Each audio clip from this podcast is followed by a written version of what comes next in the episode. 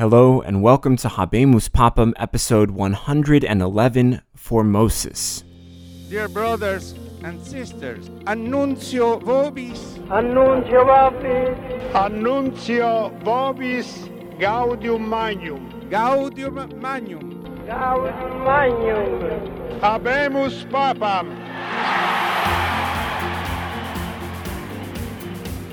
Well, we are finally here. We met him a long time ago, and today we talk about Pope Formosus. I don't think we have to go through it as ex- extensively, but let's recap what we know about Formosus, who we met several episodes ago. Formosus was born in Rome in 816, where he grew up in the faith and he entered the church service. Now, the first we hear of him is that he was appointed the Bishop of Porto. If you remember, the bishop at that time was sent to Constantinople by Nicholas I to try and figure out the Photian schism, but he gave in to Photius and was later excommunicated by a synod in Rome. To fill his place, Formosus, who was young and energetic priest, was appointed. Formosus had the trust of Nicholas, who assigned him to be his envoy to the Bulgarians. The Bulgarians loved him so much that they wanted him to stay and be their archbishop, but Nicholas refused on the account of the long standing practice of a bishop not moving from diocese to diocese. This is going to be a huge deal. Later on, Formosus was sent to France as an envoy of the Holy Roman Emperor. For good or for ill, Formosus was identified with the faction in Rome which opposed Pope John VIII, and he fled the city when John gained political power. John demanded that Formosus return to Rome to face charges. Formosus refused. He hid out with the emperor Charles the Bald until things blew over. But in John the Eighth and a Roman synod excommunicated him and deposed Formosus in July of 872, who remained in exile in France. And he was forced by the Pope to swear in a signed testimony that he would never again return to Rome and never seek to be Pope. But that excommunication was short lived. The next pope, Pope Marinus I, who was a bishop who changed dioceses, restored Formosus to communion, to his title, and forgave him his oath. And Formosus continued to serve as the bishop of Porto until the death of Pope Stephen V in 891. But before we move forward, let's take a look at what has been the pattern for Formosus up to this point. It's hard to draw them explicitly, but we've seen the development of factional fault lines in Rome over the last 50 years or so. Again, it's hard to say where they fall and why they fell the way they did, if it was pro empire versus anti empire, if it was family versus family. But we can see some popes who fell on one side or the other, and some factions which flourished more under one pope or the other. And while it's all very murky looking back a thousand years, one thing that will sharpen our focus is Formosus. We've already seen some who are very much against him and others who are very much for him, and this will continue into the future. Now, despite this factionalism, Formosus seems to have been a very pious and popular bishop, so much so that at the death of Stephen V, Formosus was elected pope and consecrated on October 6, 891. Formosus was particularly interested in missionary work in the north. He was himself a missionary bishop, and he was especially interested in Scandinavia, Germany, and England.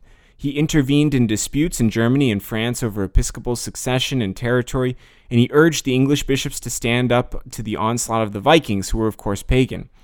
And one of the first things on his desk, however, as Pope, was a response from the East about the deposition of Photius, Patriarch of Constantinople. Formosus upheld the deposition and declared all of ordinations invalid. But he said that Photian partisans could re enter communion if they did penance publicly. He sent two legates to Constantinople to receive the penance of Photius's side, but this intervention didn't really solve things, and it probably only made the East more angry at the West. It was basically ignored, even though Photius was definitively deposed. Formosus wanted to call a church council to deal with the whole situation, but the council kept getting delayed because of things in the West taking precedence. And what were those things in the West? Well, it's the chaos surrounding the Holy Roman Empire and its disintegration. If you remember from last week, Guy III, the Duke of neighboring Spoleto, forced Stephen V to crown him King of Italy and the Holy Roman Emperor. Now, Guy did the same thing to Formosus, forcing him to come to Ravenna and crown his son, Lambert, as co emperor and successor in 892.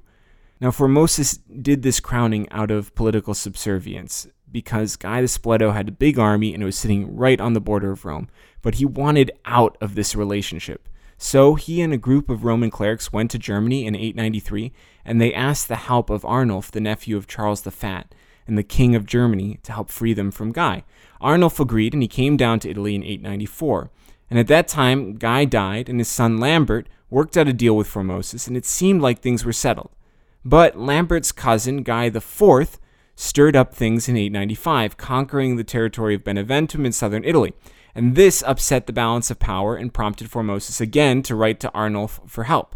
So he again came down to Rome, but while he was on his way, the Empress and a group of Spoletan troops seized control of Rome. But they lost in a battle against Arnulf's forces, and when Arnulf entered Rome, Formosus crowned him Holy Roman Emperor, which was in 896, and deported from the city of Rome the supporters of Spoleto. But the peace he brought wouldn't last long, and the Spoletans would reemerge. In fact, we're going to be dealing with Spoleto for a long time now. Soon after his coronation, before he could definitively deal with Spoleto, Arnulf had a stroke and returned partially paralyzed to Germany.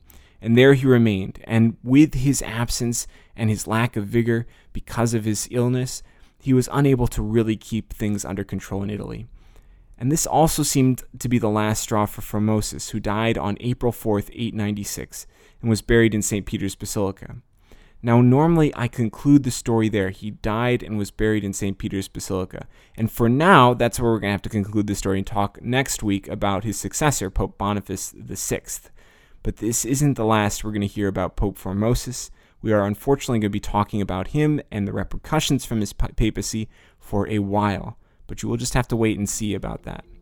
Thanks for listening to Habemus Papam. You can check out the rest of the Catholic Bites podcast at CatholicBitesPodcast.com. There you can find all our other shows, hundreds of hours of content, or you can find us on iTunes and subscribe. Thank you. God bless.